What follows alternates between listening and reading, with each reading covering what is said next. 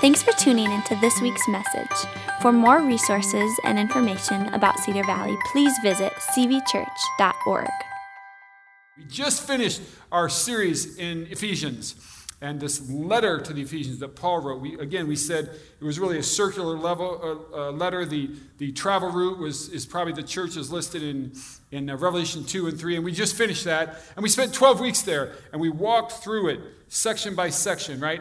And so we oftentimes do that. But then occasionally we have a series like we're going to start now. It's a 2-week series. It's more on a topic. It's still teaching from the Bible. We will still always teach the Bible. I can assure you that. But this will just be a 2-week series. And so this morning we're going to start with a game. And we're going to play What's Missing? Yeah, I thought there was going to be more than that. I thought it was going to be a bigger deal. So anyway. Nope, too late. Doesn't matter. Doesn't even matter. It's too late. It's too late. It feels insincere, to be honest now. It feels insincere. It feels like you're patronizing me. And so anyway, we used to get these tear-off sheets when we were kids and we were in elementary school, and they'd have this, they show you this one tear-off sheet and they show you like 4 items. And then they tear it off and here's the next sheet and there's only 3. What was missing? What was missing? You got to say it. So I'm going to give you a chance. Here's your first one. Ready? Here's this one. Okay. There's your objects. Everybody got it? Everybody got it? You see? Okay, get ready. What's missing? Oh, like really good, really good. So if you didn't catch it, there's the ice cream cone. Now you go to this one. It's gone, okay? Now we'll just add one. We'll just add one item. Okay, here's your next picture. You ready? Okay, got it? Yeah, there's no ooh or ahs here. There's no oohs or ahs. There's not. You got it? Got it? Got it? Okay. What's missing? Oh, a little harder. Football. So we'll add one more item. Here we go. Here's the next one. Okay, got it? Okay. Now we can't do that. But sometimes just if you can imagine, like there's this picture like that. Because for some of us, I got to be honest. So I was like practicing, looking at the slides, and I did the first one. I was like, well, I don't know what's missing. But, oh, it's the ice cream. But if we look at a picture like this, there's a part of us, and we kind of go, man, well, I don't know. I don't know what it is. I'm staring at the screen, and I. And honestly, I think it's true in our lives. I think it's very true in our lives. Where sometimes in our own lives, we just go, what's missing? What's missing? Like we ask the question of ourselves, like just what's missing? What's missing? I've got a good job. I really like my spouse a lot. Like our kids are doing well. We bought a house. I got a new car. Blah, blah, blah. What's missing? And we're going to talk about that this morning. And here's my contention as we get started. I think most of us in the culture today are missing it. You can be a longtime follower of Jesus. I always say this. You were going to church 9 months before you were even born. And if you're really honest, as we get into this, you go, I might be missing that. Not everybody, but I'm saying a great number of us. And you may be here this morning, you say, Neal, I don't call myself a Christian, I don't call myself a follower of Christ, I just came to church, I just thought I'm curious, somebody invited me, it's the old free lunch trick, I just came with them anyway, right? But if you were honest, you'd say, there are times when I think it should be better, like, What's missing in my life? I'm just not sure what that is. And so we're going to look in that. So I'm going to ask you to turn your Bibles. Genesis chapter 1, right back at the beginning. I'll remind you this. If you don't have a Bible and you'd like to have a Bible, you don't need to buy a Bible. We bought Bibles. They're on the tables. They're out in the lobby. You just need to remember we buy English and Spanish, so you need to get the right Bible. And anytime you pull up a digital Bible, if it's on your phone, for instance, it'll ask you most often, which translation do you want? We always read from the New Living Translation. So if you have it, I'm going to ask you to stand to your feet, please. And again, if you're newer around here, we don't up, down the whole morning. This is a symbolic reminder for us. That's what this is. It's not right or wrong. It just reminds us. This isn't just some book that was written. This is God now speaking to us. Genesis chapter 1, I'm starting in verse 26, and it says this. Then God said, let us make human beings in our image to be like us. They will reign over the fish in the sea, the birds in the sky, the livestock, all the wild animals on the earth, and the small animals that scurry along the ground. So God created human beings in his own image. In the image of God, he created them. Male and female, he created them. Let's pray. Father, thank you for this morning.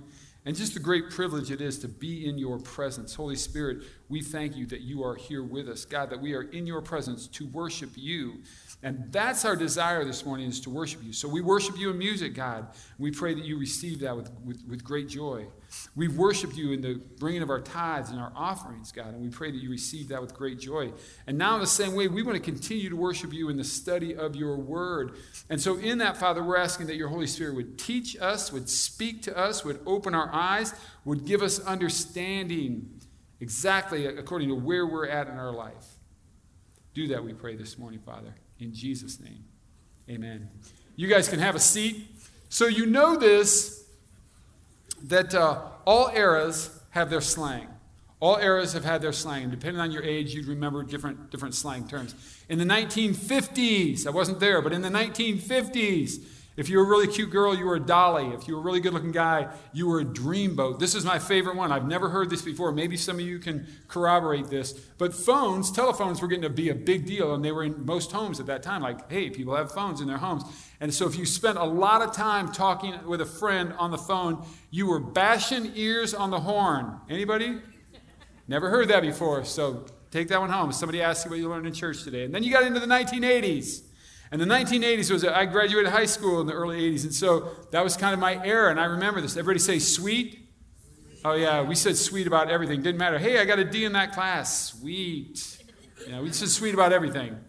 This was the first time, I remember being in, I was over in France for about 6 weeks, about a year after I graduated college, and I was over there, and I'm talking to some girl in Paris, and she's like, we don't understand why Michael Jackson brags about being bad at everything. Like, bad was a word then, and bad meant good. You know, it's just, that was one of those slang terms. And we had all kinds of, you know, this came out of the 80s. Psych, if you fooled somebody, psych. Like, that came out of the 80s. Like, it's great to be in the 80s, you know. And this era has its own slang terms also as well. And it's not as big of a change. I just heard one the other day, and this was like, I actually thought it was funny. Somebody said, I was questioning something, and somebody goes, okay, boomer. It means like, old man, these are new days, relax a little bit, you know. And I was like, okay, boomer, that's kind of funny, actually. I kind of liked it, you know. And then here's another slang term. So we joke about it now because we're at that age now.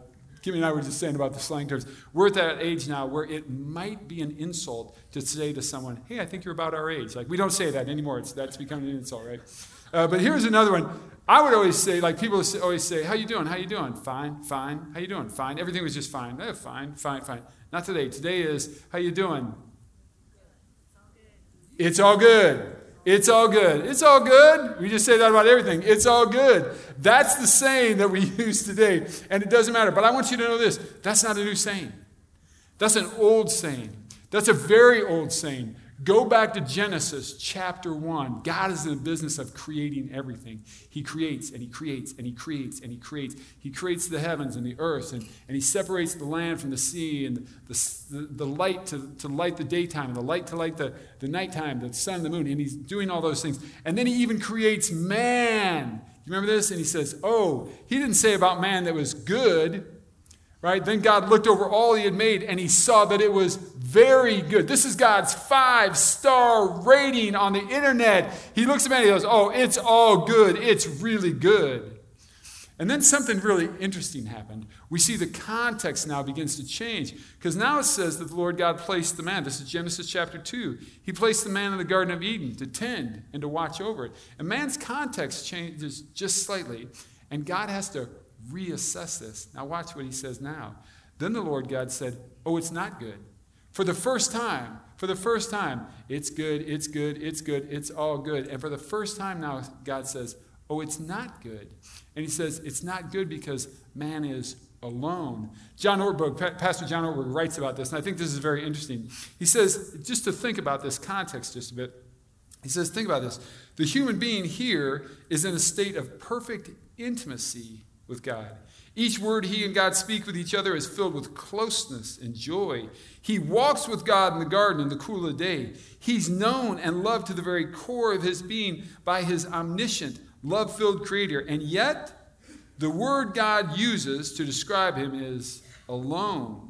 And God said that this aloneness is not good. Sometimes in church circles, when people feel lonely, we tell them things like, don't expect too much from human relationships. That there's inside every human being a God-shaped void that no other person can fill, and that is true. But apparently, according to the writer of Genesis, God creates inside this man a kind of human-shaped void that God himself will not fill. And I find that language very interesting to think about this. Yes, there's a God-shaped void that nothing else can fill, but there is a human-shaped void in every single one of us that God has specifically chosen not to fill, a void that can only be filled by others. Now, that takes us to our passage that we read this morning, and I want you to see this. Then God said, we read this earlier, let us make human beings in our image to be like us. And therefore, God created human beings in his own image. In the image of God, he created them. Male and female, he created them. In Latin, we say imago Dei, the very image of God. And the question becomes, what does it really mean to be made in the image of God? We've always said, we're image bearers of God. We're made in the image of God. And what does that mean? Well, it means a couple of things. Number one, we are intellectual beings. We have an intellect. God has an intellect. He is a thinker. We are thinkers. We have an intellectual being. It also means God has a will. We always hear about the will of God. We have a will. Human beings have a will. You and I are creatures of free will. We have a will. In that we are like God. God is a spirit being. You and I have a spirit. We are spiritual beings. But there's one more way, probably a number of other ways, that I want to talk about, that we are like God. And I think this is really important in our discussion this morning. And I want to go back one verse and have you see it this time a little differently. Then God said, let us make human beings in our image to be like us. Notice that all the pronouns are plural, which is really weird because here it is God speaking. Yeah, God said, let us. Who's he talking to? The Godhead. It is one of the core beliefs of Christianity that our God is a triune God. Not a God with three different personalities.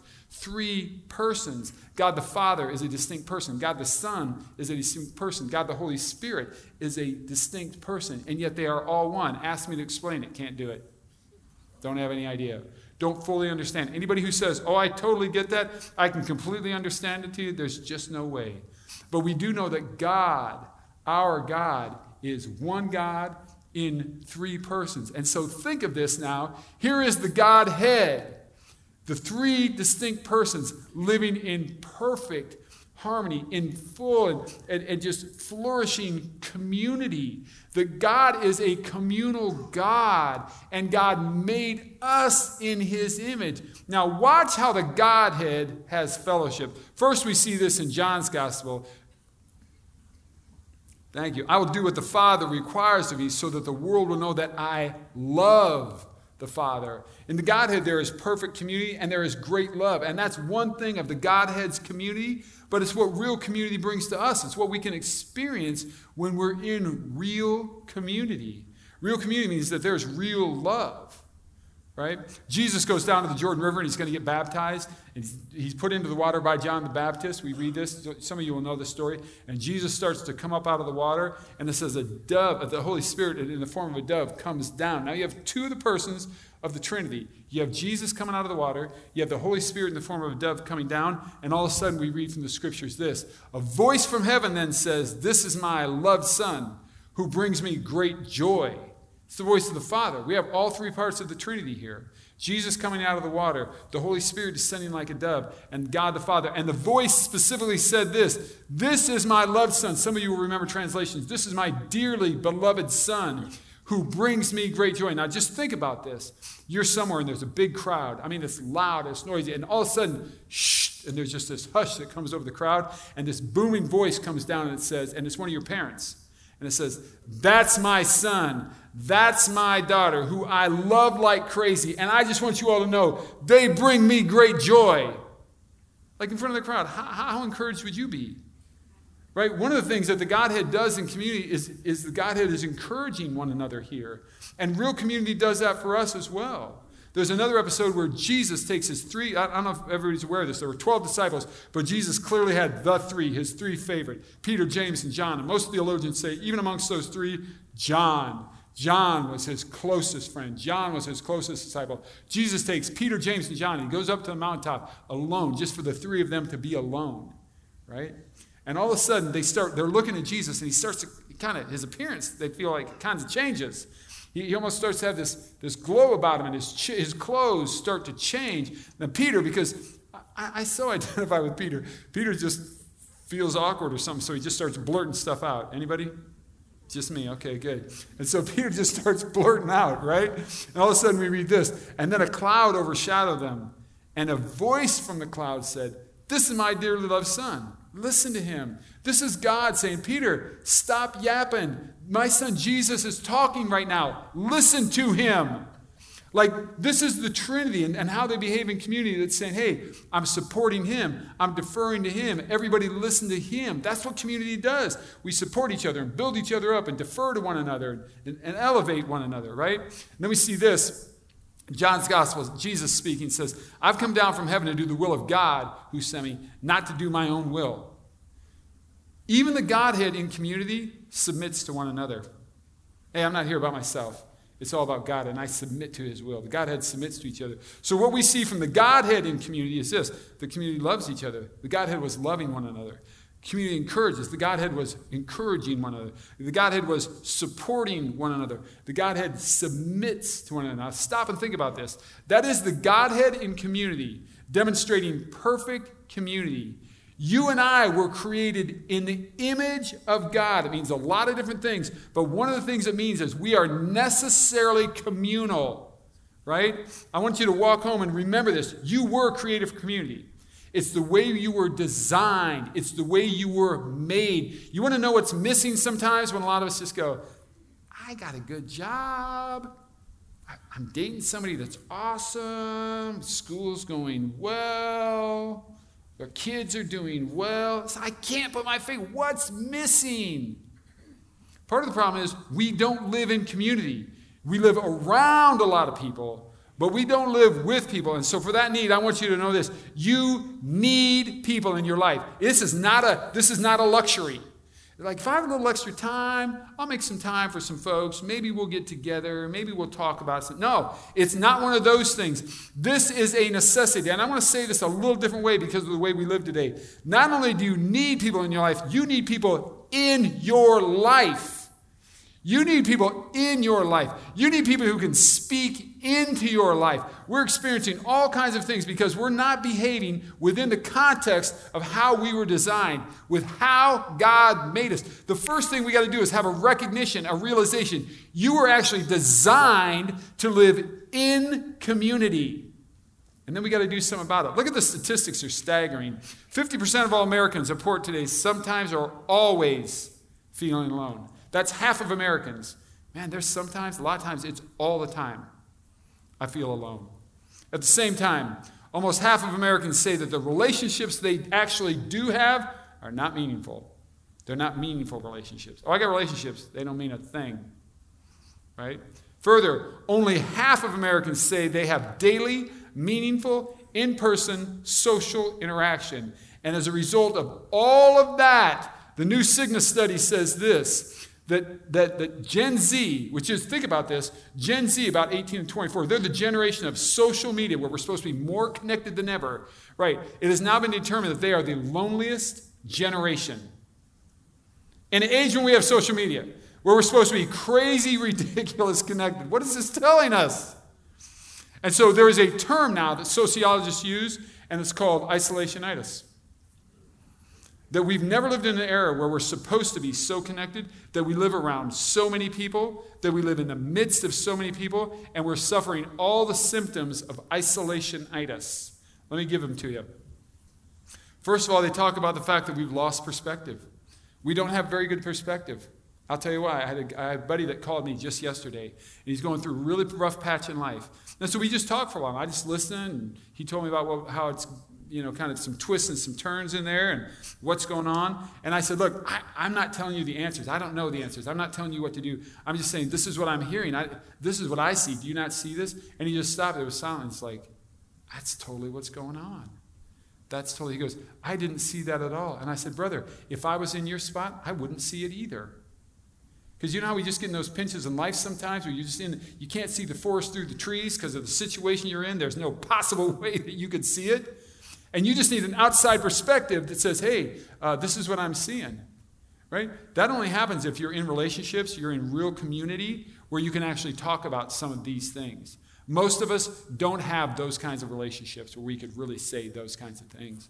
They talk about the fact that when we're in isolationitis, we're spiritually vulnerable. You know this, man, if you're my age and you grew up watching the Wild Kingdom, it's almost the same thing. Every week, here comes this big pack of antelope. Pretty soon the lions get one of them just separated off and they just pounce. They're just trying to get us separated from the herd. What do you think the enemy does? Tries to get you to come up with all kinds of reasons, all kinds of excuses why you can't have intentional relationships. You get separated from the herd, and then you're real easy to pounce on. We are spiritually vulnerable. It talks about the fact that there's a fear of intimacy. There's this fear of intimacy. Well, right. Of course we have a fear of intimacy because we're not ever in relationships where we have to reveal ourselves or make ourselves vulnerable or reveal anything significant to anyone. Now, think about this for a minute. Average age of marriage today is later than it's ever been. Average age, first-time marriage, is about 27, just slightly over 27. Okay, you're now 27 years old, so let's just say you lived at home, even if you left home at 18, even if you were at home for those 18 years, you leave home now, and now you've been living at home on your own for almost 10 years, and you don't really have intentional relationships where you ever have to be vulnerable or reveal anything, and now you get married. Boom! You're just supposed to instantly know how to be vulnerable. You're supposed to know how to have just intimate relationships. Of course not. This fear of intimacy develops. It talks about the fact that there's greater tendency for selfishness. Do we all have that one figured out? If you live, like every toy is yours. If you're never around anybody, every toy is yours. They all belong to you. You never have to share, right? There's greater emotional instability. Why? Because one of the things that we do when we're in real relationships is we stabilize each other. We build each other up. We encourage each other, and we stabilize each other emotionally. And there's actually poorer health. Did you know this? Single people, if you're single, like this is your take home for today. Single people who own dogs tend to live on average 6 years longer. I hope I contribute more than 6 years to my wife. I just hope that I'm worth more than 6 years. I'm just saying, single people who have dogs live 6 years longer on average. What does that tell you? We need some form of community, of relationship, of companionship. It's just so obvious, right? And so then you look at that. Now just put all these pieces together. Think about all the cultural change. Do you know that they say that change, the rate of change today, it's not, we always talk about change as the constant. The problem isn't change. The problem today has become the rate of change. What used to take 20 years, they say, what used to take 20 years, right, for this amount of change to happen, today takes 3 to 5. 3 to 5. And so if you're my age, just think about all the change you see. Look at the cultural changes that we have today. We eat out more than ever. Americans eat out more than ever. You know what's great about eating out? It's fast, it's accessible, it's quick. You know what's bad about eating out? It's fast, it's quick, right? Our life group met the other night. We haven't met together it's been a while because we had had the summer off, and we had been, we had COVID, and we were doing Zoom, and we met last night. And by the way, life groups, this is our great tip to you. Like, my wife can bake up a storm. Like, she's just magic in the kitchen when it comes to baking. She doesn't love to cook. So when we do this, we just tell everybody, bring your favorite carryout, get your own food, bring it over, and then we all sit at the table and we share a meal, right? They left. And I remember you looked at me and you were just like, that was awesome. I mean, it's just different. We sat around a table and we shared food and we had conversation. It was life-giving, wasn't it? I mean, it's not like we have this magic formula for our life group. The magic formula is we got some food, we sat down, and we spent time with folks. We eat out today. We eat quicker and quicker and quicker. Get and go. Let's get and go. Right? We work from home today. A lot of folks, a lot of you are working from home. That's not necessarily bad. The problem is sociologists have written so much in the last year about the valuable interaction that takes place just in the hallways at work. The conversations and the social interaction that just happens at the water cooler.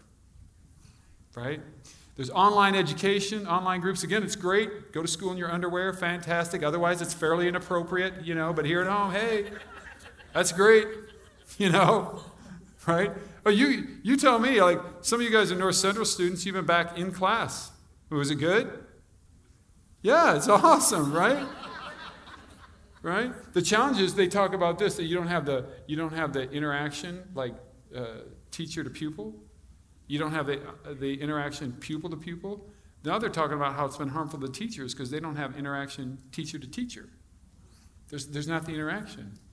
Smartphones and technology, we've all done this, so, right? We're all on the same page, but you've all seen pictures or you've seen video and you've laughed at other folks when you've seen it, and we've all done it. You got 3 or 4 friends and you're all sitting around and it's just a great time to spend together, and everybody's staring at their screen. We've all done it. I'm like, are you kidding me? We've done it at the house. We've done it at the house. And I'm a joy to be around, and we've done it at the house. Right? And we're like, we're both looking at, like, we do this. I mean, that's a cultural change. Right? And then the last one, social media. You know what's great about social media? It's the ability to know people and to be known. Do you know what the tragedy is of social media? You actually think that you know people and you are known. And that is the great lie. That is the great lie. I don't go. Anybody who's ever friend requested me on social media, that was 6 seconds you will never get back to send that friend request. I don't post anything. I just don't even go on there. So just in preparation for this, I thought, how many friends do I have on Facebook, right? So I go to Facebook. I have like 2,500 friends. Like, we tell ourselves things like, well, I just go on. Do you know the average adult? The average. So don't. Everybody says, oh, that's not me. And I'm like, yeah, no one's average, everybody. The average adult spends 2 hours a day. That's average. And I don't believe anybody sits there for 2 hours. It's 10 minutes here. It's 20 minutes here. It's 15. It's just, and we tell ourselves this all the time. I just go on there because I want to wish my friends a happy birthday. That's why I go on there. And I'm like a dude that I went to high school with and have not seen now for 30 years. When that dude wishes me happy birthday on Facebook, I'm like, like that touches me. That dude doesn't know me. We haven't seen each other for 30 years. It's not that meaningful, right? And so there have also been a lot of cultural changes. This isolationitis, man, you want to know what's missing. My life seems good. It should be. Part of what's missing, a big part of it, is we don't have these intentional, and I'll stress this word, intentional relationships. Because if you're going to have these relationships today, it will absolutely take work. This is intentional. We didn't just say to our life group, hey, if anybody ever feels like, you know, we were sending out emails and trying to find the right time to be like, that stuff's intentional. And so what I want to focus on and really talk about is real community. What is real community like? I mean, real community, I mean, meaningful, what's intentional. You're vulnerable, and you talk to other people about what's going on in your life, and you listen, and you support, and you encourage them. I mean, meaningful relationships. I think it's really interesting. We talked about this a few weeks ago, all the benefits of real community, of just real meaningful relationships. This isn't even biblical community, Christian community, just all the benefits. We talked about this just a couple of weeks ago. You have actual better physical health. Long research study. They used a study of over 600,000 people. You have better physical health. You live longer lives. It decreases your stress. You heal quicker. You experience less physical pain. You remember we talked about with that thermal heat? It was crazy if you didn't see it. Better physical form and fitness. There's practical help for life. There's emotional support. You have a higher sense of self-esteem, lower anxiety and depression, greater sense of purpose and meaning, improved, actually better communication skills, more productive lives, and you're more willing to try new things. That's just in relationships in general. Let me talk to you about biblical community, the way that it is created to be for followers of Jesus. These are all the benefits that come along with true biblical community. Think about this. Hebrews 3 says that we encourage each other in our battles against sin. Nobody in here battles with sin, so this is a waste. Right, we all have struggles. Every one of us, me included, right? We get encouragement for that. Galatians 6 says that we pick each other up when we fall. Anybody ever fallen? Hebrews 10 says that we spur one another on toward love and good deeds. Isn't that part of what we want to do? It also, that same passage talks about how we challenge each other to be more like Jesus. Isn't that what we want? Right? Acts chapter 2 says that community ministers to each other and meets practical needs. And I'm just going to tell you this. We're not the mega church, but we're a large enough church where that means something. We're not a church of 100 where I just know everybody's issue and their problem and, hey, we'll come and help you with that. There's no possible way. Real community does that. We meet each other's needs. Galatians 6 says that we carry each other emotionally. 1 Thessalonians says that we open our eyes to the needs of others. Sometimes I wouldn't know about things, but their community points it out. Proverbs 27 says it empowers our relationship with God. Proverbs 17 says that it meets our inherent need for love, to be loved. James chapter 5 says this, confess your sins one to another that you may be healed. I think that's really interesting. You're in relationships with other people where you can talk about a sin that you've been struggling, and it says, so that you may be healed. Now, I believe that some of that healing is emotional and spiritual healing. I believe that some of that healing that takes place can be physical healing because of the emotional stress that takes off of us. 1 Corinthians 1 talks about the fact that community teaches us to work through conflict. If you don't have relationships, you never have to work through conflict. You just walk away from folks. You don't have to resolve anything. And 1 Peter 4 says that community gives you a chance to forgive. If all you ever do is social media, if that's your friend network, you don't have to forgive folks. You just unfriend. That's all you got to do. And so I want us to take a look at how we're created, what were we created for, and when we wonder, man, what's missing in my life? I'm not sure I can put my finger. Like something's not. I just don't. Right. Remember what our passage said? Then God said, let us, the communal Godhead, make human beings a communal Godhead image to be like us. And so God did. He did create us in his own image. We are created to be communal. In the image of God, he created them. Male and female, he created them. And so again, I don't think this is rocket science. I think we need to know this, that real community meets the needs of our design. It's how we're made. This is not rocket. Now you can be like Kim and I. We're both introverts. Like I'm the obnoxious introvert. It's kind of a weird combination.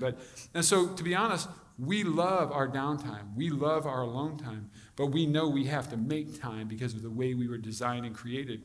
And so absolutely, we're a part of an intentional group that says we are building relationships. We speak into each other's lives. We check and we talk about how's this going? How's that going? And we talk about it.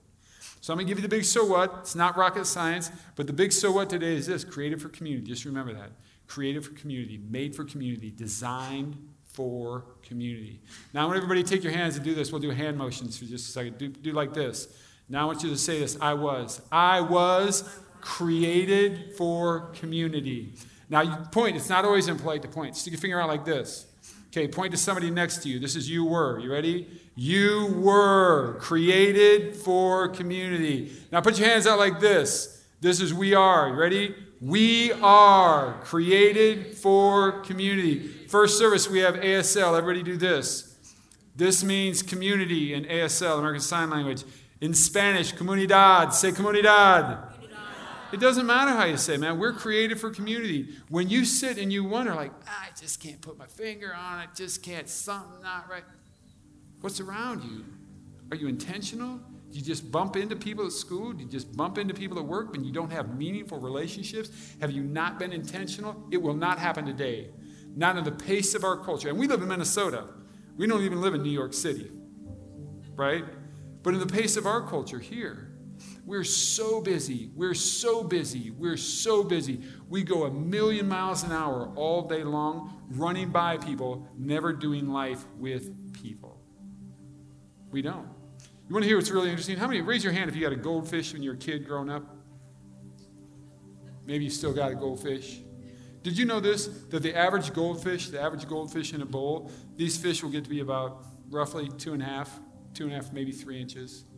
They'll reach about 4 ounces. Most of them, the overwhelming majority, never live to a year. Right?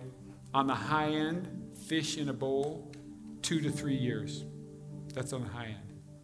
Now, you want to see what's crazy about this? You ever seen goldfish in the wild? That's a goldfish in the wild. Here's a better one. I like this. Look at this. Goldfish in the wild. They can get well over 5 pounds. 5 pounds is a big fish. If you're a fisherman, you know that. Big fish. They can get well over 5 pounds. They can exceed 16 inches.